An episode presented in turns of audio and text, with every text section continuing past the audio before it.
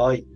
えーはいじゃあ、私と、えー上達後編ということで、引き続きよろしくお願いします。お願いします。します。どうしようかな。どっから話そうかなって思ってたんですけど、うーん、ちょっと、なんか本の話題から、ちょっと皆さんの方に、ちょっとベクトルを向けて、えー例えば、なんか今こうね、新しいことをこれから始めようってなった時に、はい。こう、例えば、こう、10代の時とかと比べて、うん。の自分と比べて、うん。どう最初の取り組み方とかアプローチが変わってるかなとかっていうのって想像できますかっていうか、なんか上達に関するアプローチってどんな感じで変化してきてるのかなっていうのをちょっと聞きたいなって思ってたんですけど。うん、うん、面白いですね。うん上達ね。俺は、ちなみに俺はそれで言うと、うんままあ、これもこの本の中に書いてありましたけど、見たものからいかに豊かな情報を引き出すかっていううん、話があったと思うんですけど、はい。やっぱね、そこは圧倒的に10代の頃の自分とは今の自分ではね、やっぱ差がえあるー、すごい。ある。うん絶対に今の方がいい。例えば、こう自分が今からサッカーを始めるってなった時に、うんうん、成長の仕方は圧倒的に3倍速ぐらいで多分成長できると思う。うんへえすごいですね。そう言えるのが。私そこまでじゃないな。え、いや、俺がアホすぎただけかもしれないですけど、10代の頃に。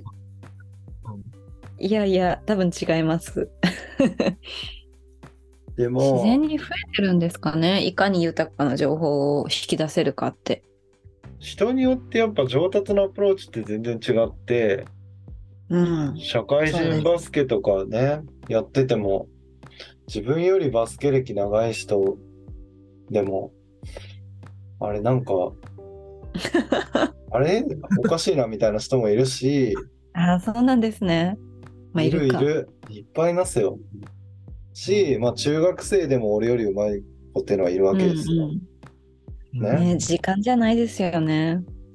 そうう。んだから、まあそれね、練習時間とかももちろん重要でしょうけど、うん。うーん、なんだろうな。例えば、この本の中でもありましたけど、あんまり上手くならない人の特徴として、例えばこう、一つの技に取り組むときに、こう技を成功させるっていうことだけにフォーカスしちゃうやつがいるみたいな。うんうん。なんかその技をきれいに決めることとかうんに、から入っちゃうっていう。うんうんでも、多分、あの10代の頃の自分ってまさに多分そうだったと思うんですよ。うんうん。でも、今だったら、例えばバスケで言うと、こう、オフェンスとディフェンスで自分がオフェンスだとして、こうディフェンスを抜く、抜き去る、ドリブルで抜くっていう、うんあの、行為に関しても、やっぱその抜く技みたいのを練習するんですけど、そもそもその技を成功させることにフォーカスするよりも、こう、なぜ抜けるのか、こう、抜けるし、ね、メカニズムみたいなところをしっかり理解してないと、やっぱうん。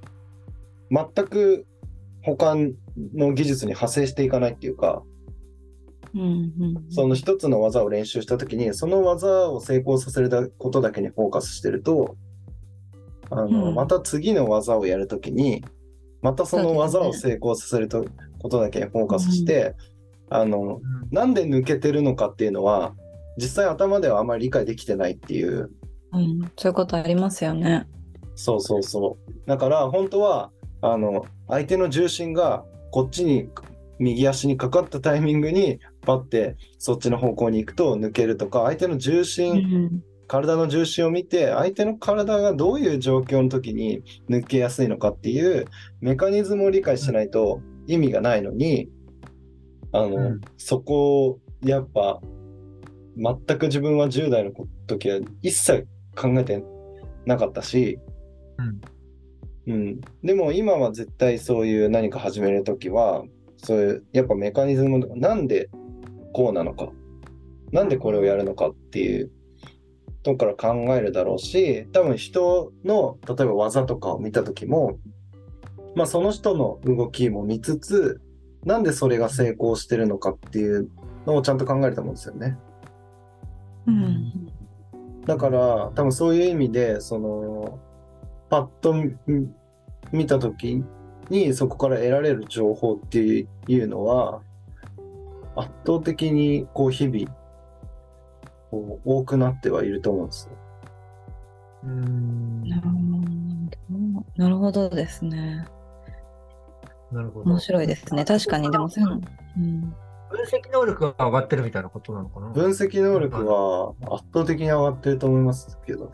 それはなんか何かがきっかけとかではなくて、積み重ねによってだんだんそうなってったってことですか？ああ。考える癖みたいなとこ？何事も考えるようになったからだと思うんですけど、考える癖がついたというか、うん、うん、なるほど。うん。なんでっていうのを考えるようになったのが多分きっかけだとは思うんですけど、大事なことですよね。うんで最初は考えてなかったけどっていうことだよね。その10代の頃はあんまり。全く、なんで？だから、あの、この技が抜けやすいとか、抜きにくいとか、そのレベルですよ、多分考えてたことって。うん。うーん。なるほどな。ななんかお、ちょっと違うのかもしれないけど、俺の場合だと、ちょっとひ引いてみ見るっていうかさ、まあ今、最近の言葉で言うと、なんかメタ認知みたいなさ、う。うん全体が見れるようになったっていうのは結構あるかもな。はいはい。あまあちょっと例としては合ってんのか分かんないけどさ、そのバスケとかでそのその人を抜くみたいなさ、目の前の相手を抜くんじゃなくて、全体を見て点を取るスポーツじゃんみたいなことに気ーづく。うんうんうんはいはいはい。そうですよね。あの、いかに効率いいポイントで、あの、シュートを打つかっていうのがスポーツですからね。うん面白い。人によって変化が違うんですね。なんか10代の時と。とか確かに。うんデザインとかだと、文字詰めとか、うん。うん。て点とあの文字と文字のこうフォントによって結構こう句読点のね隙間とかが違ったりしてそういうのをこう直したりするんですよ細かく手で、うんうん。自動設定じゃうまくいかないところうん。あとはこう左側に合わせてこう細かく全部面が揃ってるとかうん。結構デザイナーさんの癖、癖というか個性が出ますよね。でもなんかそそういうのに始めた頃はねものすごく終始しちゃったりしてしてて。まあ、大絶対揃ってない、揃ってる方がいいんだけど、なんかそういうことをやってると、それだけでね、1時間とか2時間経っちゃうのよ。う。うんんうん部分でしか上達できなくなるってことですよね。そうそうそうそうん。なるほど。う。だからこう、そういうなんか誰にもわからないようなこと、うん。しかもなんかデザインも、の全体的な印象にも関わらない、大きく影響しないところでこう、最後にやればいいところを最初にやっちゃうとかね。そうそうそうそう。うん。だからそれをね、こう、ただ上下させてるだけで1、2時間経っちゃうみたいな。ああ、でもわかるな。あって本当はもっと引いた目線で大枠を作るのが一番大事なんだよね。うん。コピーとかもめっちゃありそうっすね。うん。なんかその、その方向性で、なんか急に、いや、この言い回しがこうとか、いろいろ言ってるけど、そもそもその方向性じゃねえとか さ。ああ、あるんでしょうね。確かに。確かにな。なんかその、引いたみ、引いた目で見たときに、こう、これってこうだよね、みたいなのが、若い頃よりできるようになったから、なんかその、仕事は早くなったかもね。うん。うんそれでなんかもそれは細かいのやってたからっていうのもありそうん。それはまあそれは究極それやんなくてもいいとすう。ら思って、それは上達した人の話な感じがするけど。確かに。うん。でも、なんか、その先に、こう、うん。なんか上手くなろうとするとか、そういう話はなんか俺突破できてないなと思ってて。うん。まあでも、まあ、そう、そう、それで言うと、まあ、辻さんがね、新しくなんか始めたときは、こう、部分に執着しないみたいな視点が加わってるってことですよね。うん。確かに。そうね。そう、でもすごい大事なことだなと思って、こう、俯うん。瞰して聞いてみるっていうか、うん。俯瞰してみることと、なんかものすごくこう寄るっていうのを、うんうん。あ、でも大事ですね。そのど、そのなんかこう、なんていうの？解像度っていうかさ、うん。うん。より引きのこのスピードと、うん。その距離が広ければ広いほど、なんかいいうんうん。と思ってて、うんそれをこううまくできるっていうのが、なんかこう、上達っていうのともちょっと違うのかな。でもなんかまあ上達にもつながるというものを良くしていくためには必要なことなのかな。うん。うん。あのまあ、自己分析に近いですよね。うん。確かにな。自分を客観的に、自分の作ってるものを客観的に見るっていう意味では、うん。自己分析に近いのかもしれない。そうですねうん。私なんだろうな。そうね。だから良くしようと思って作ったりするとすごい時間かかっちゃったりするんだよね。まあでもそれは大事なことですよね。うん。でもなんかその、それによってなんかさ、まあだから下手だ、下手だからなのかもしれないけど、うまくいかそれはだからあれじゃないですか？手を動かしてるだけで考えるっていう時間をちゃんと設けられてないってことですよね。あーそう、そういうことなのかもしれない。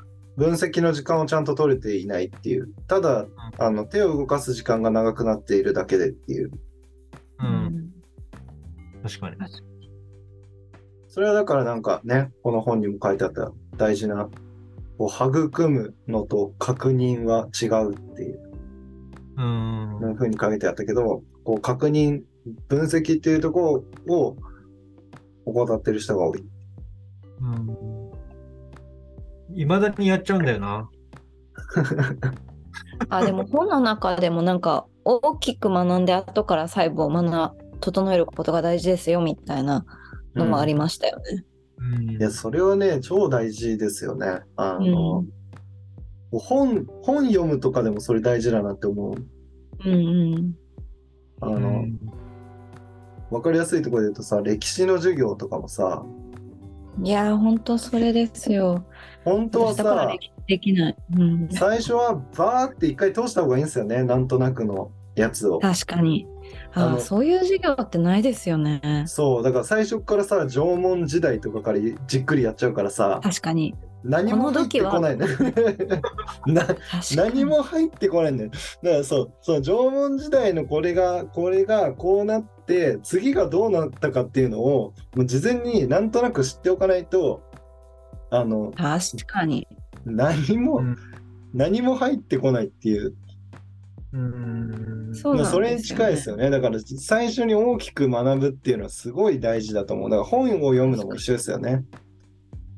一回バーってザーってなんとなくその内容がなんとなく大雑把にどういうことを言ってるのかっていうのを把握しておくとすげえ読みやすくなったりとか、うんなんか私歴史めちゃめちゃ偏差値低いの自慢なぐらい偏差値低くて すっごいできないんですけどでもテストとかちゃんと真面目にやるやってたんで定期テストとかはまあ普通ぐらいはよくはないけど普通ぐらいは取れるんですけど全部投資のなんだろう受験とかだと全然できなくていまだにこっちの時代とこっちの時代どっちが先だったかよくわかんないなみたいなうん。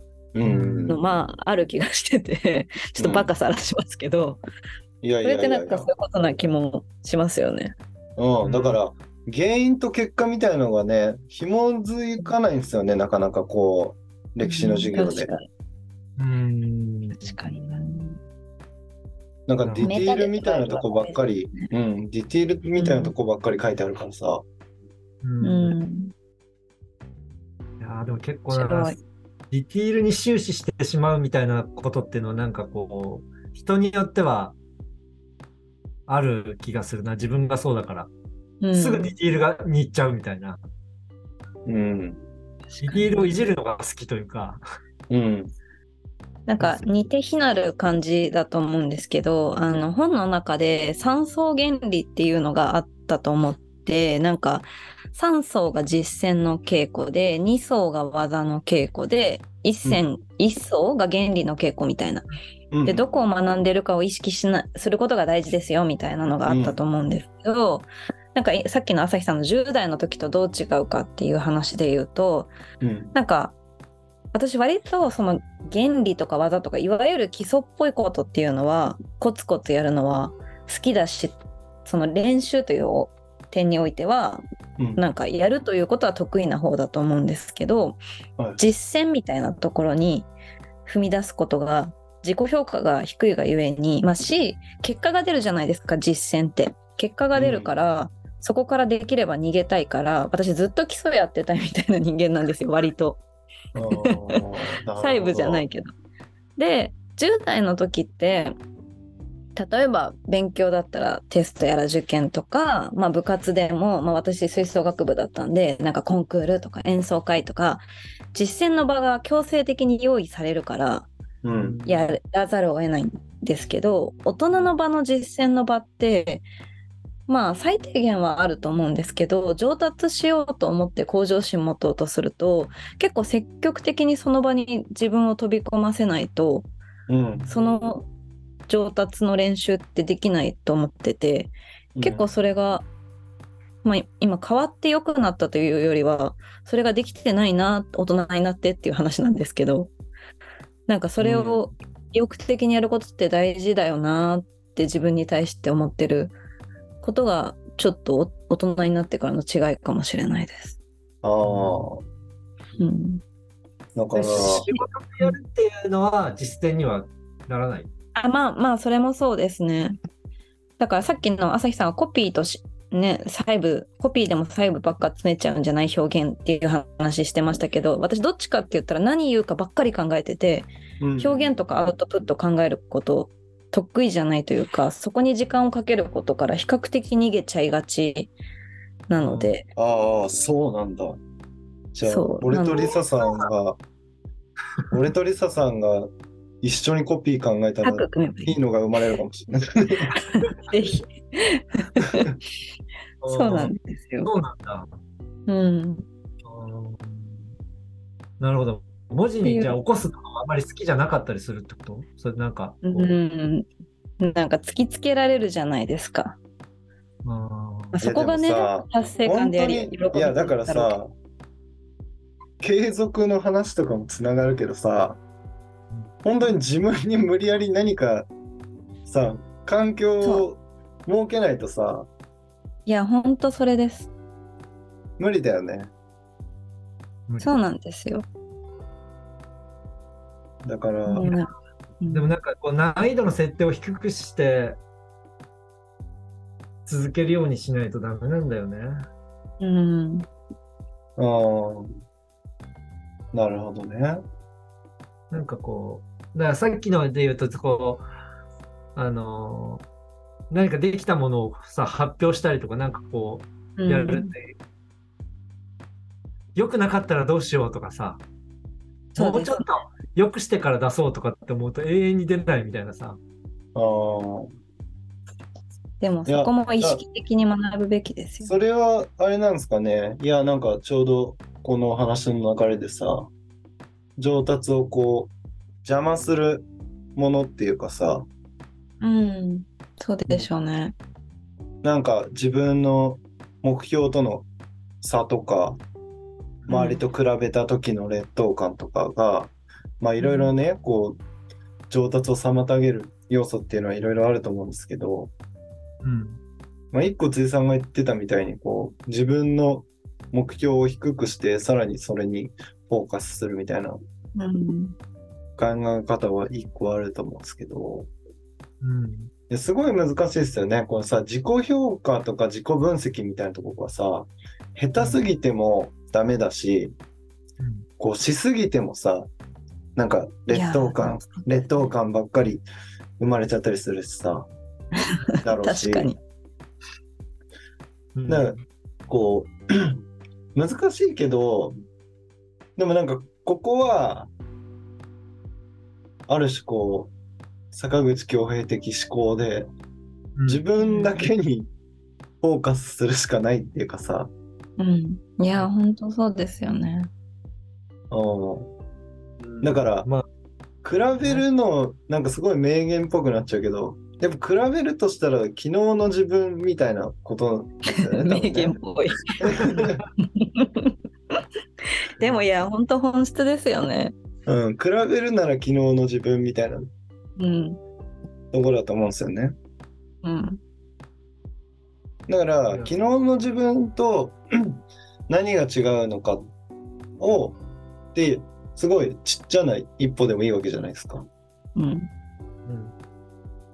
それを感情抜きに冷静に判断することが大事なんでしょうね。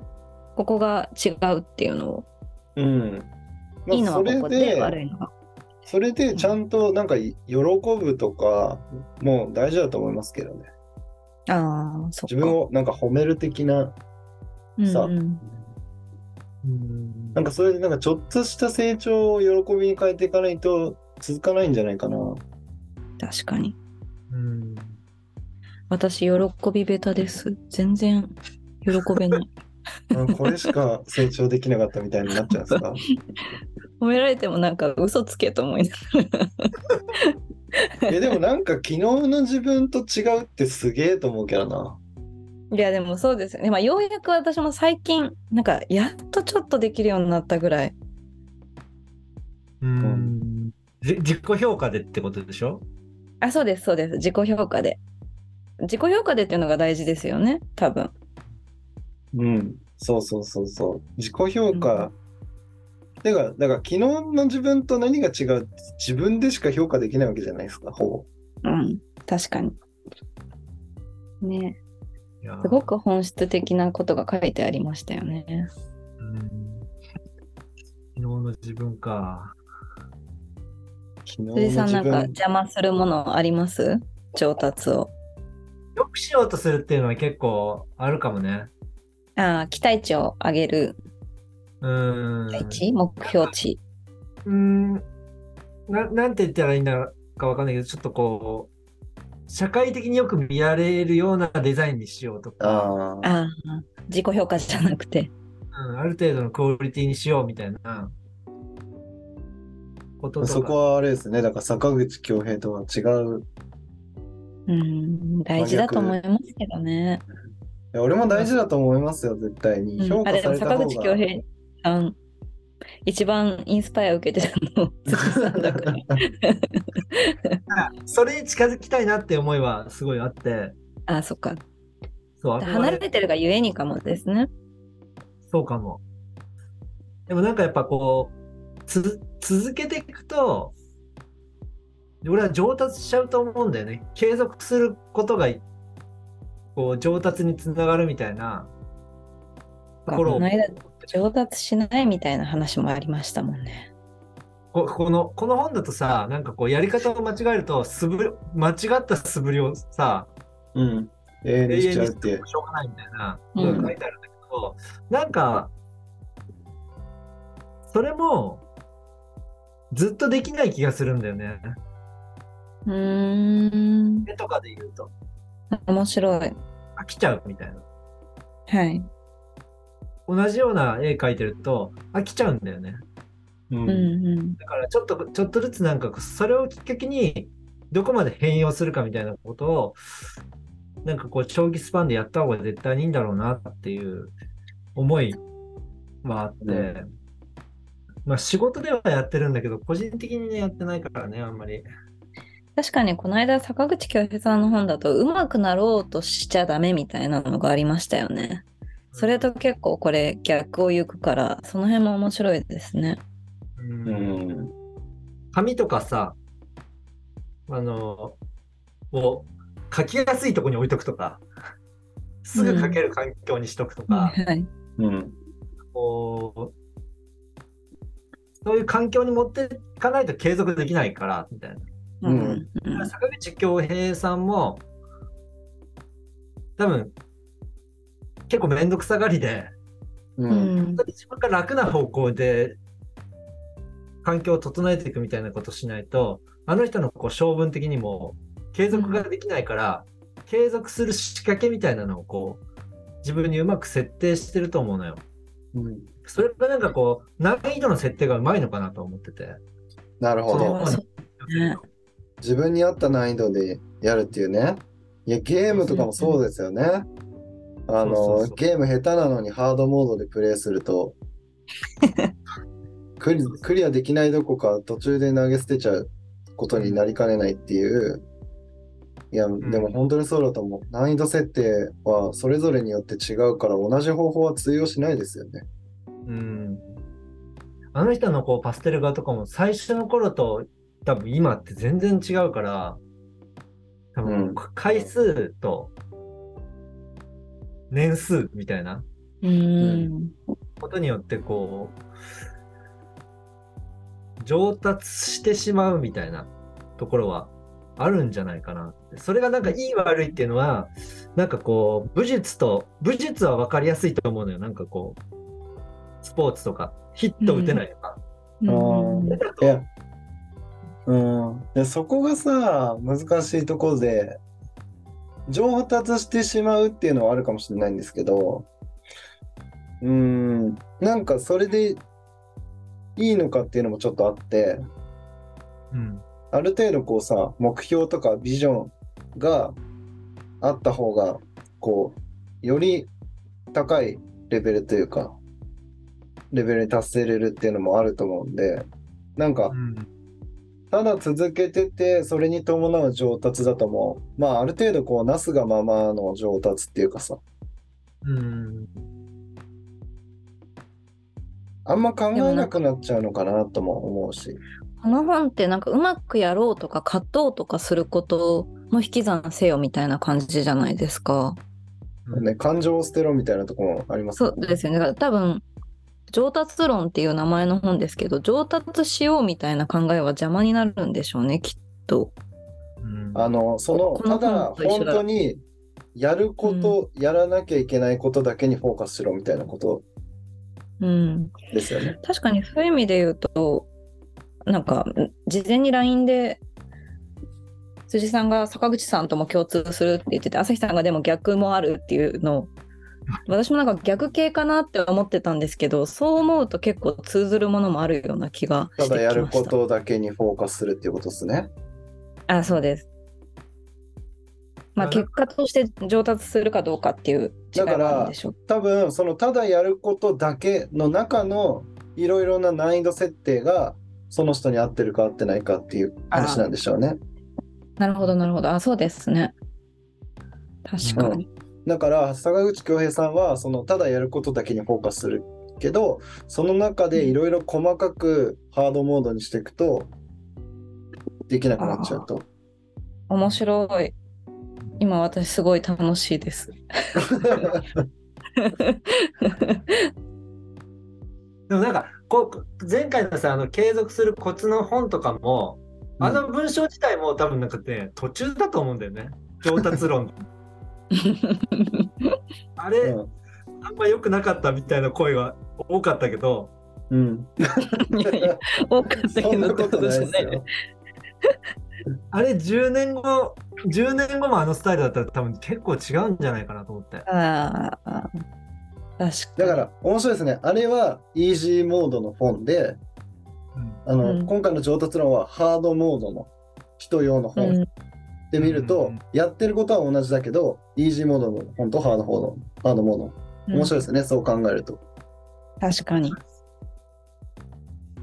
面白い。うんなんか、カクカクしかじかとかもはめられそうだけど、このいや、今思ってました。もう論文書けそうですよね。似てるな。あれに何のね、意味があるのかみたいなとこは。うん。なんか、つながってますね。面白いですねね。そっか、カクカクしかじかも、あれ、書けでしたっけ？とにかく書けっていうのは漢字ろみたいなことですもんね。から、うん基礎みたいなのを教えるみたいのはないっていう先生でしたもんね。うあれもん。ね、上達論っていうタイトルでもいいかもしれないぐらい、うん絵を描けみたいなね。うん。すごい、つながってる私とがちゃんと。すごいね。なんか、ここまで積み重なってる感じはなかなか今までなかった。もう別に積み重ねる気ないのに。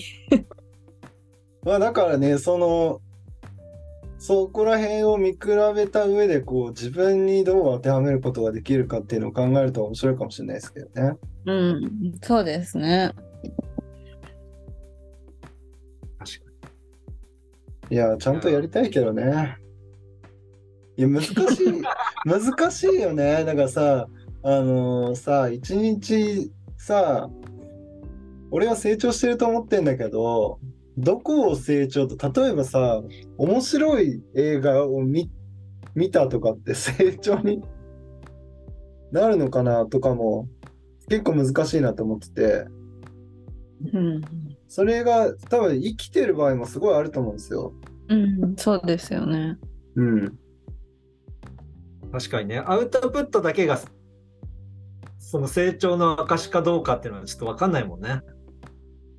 うんそ。の、ここで見ると。そう。まあアウトプットね、できるとさらに花丸なんでしょうけど、うん。でも見えるアウトプットじゃなくてもいいですもんね。まあ、人間の成長っていうフォ、あの、あれもあると思うんで、うん、すごい難しい。だから、それこそ何のために上達するかみたいな話だと思うんですけど、ううんん、うん。ある意味、こうね、デザインを磨くことで人間性が上達するかもしれないし、成長するかもしれないし、究極のところどういう人間でありたいかみたいなところだと思うんですよね。どういう人間になりたいかとか。どういう人間になりたいかね。それなんかだからそれがネタが武術だろうが映画だろうがなんかデザインだろうが何でもいいんでしょうねうん。うんっ。ていう気は私はしましたけど。問わなそうだうん、いや、難しいな。なんかこれはこれで、なんかまたね、ま、この先の話ですね、またね。うん上達して、その先の人自分の人間としてどうなんかなるべきかみたいな。交渉だな話が。でさ、だってさ、つ次がさ、あれなんですよ。多分、あそうだ。プラン75、ああ、そうか。でもうすぐ。いわゆる、まあね、老後に人生のゴールみたいな話にああ。もしかしたら繋がっていくかもしれないっていう。上達論つながるかな私最近あの「稽古目を澄ませて」っていう映画見たんですけどはい。はいはい。それあ見ました？辻さんまだ見てないです。それめちゃめちちゃなんかこれ通ずる気がしました。ゃ。え？上達論ですか？上達論というかうん。おあれも感じながら考えながらゆっくり上達していく話なんで小手先じゃない話、なるほどね。まあ、そこら辺を挟んでもいいかもしれないですね、もしかしたら。うん、結構おすすめです。すごいいい映画だったっていう感じで、うん上達は結構、まあ、最後はいろいろつながって盛り上がりましたけど、上達したいですね。上達したいです。上達したいか。おーそうね。継続しないといけないし、うん。継続しないと上達しないからな。俺は何かを始めないといけないのかもしれないけど。うんなんか始めたくなりますねでもこれ読むとうん。新しいこともまあね、私とでなんか一回作ってみるとかも面白いかもしれないですけど、ああいいですねうん。って感じで、ちょっとね、この回ははい。ちょうどいい感じの時間になってきたので、まはた次回、あもしかしたらなんか今ね、別のテーマになるかもしれないっていう話もありましたけど、また、この流れをうまくつなげれるように、どんどんアップデートしていきましょう。はい。はい、ありがとうございました。ありがとうございましたはい、お疲れ様です。はーい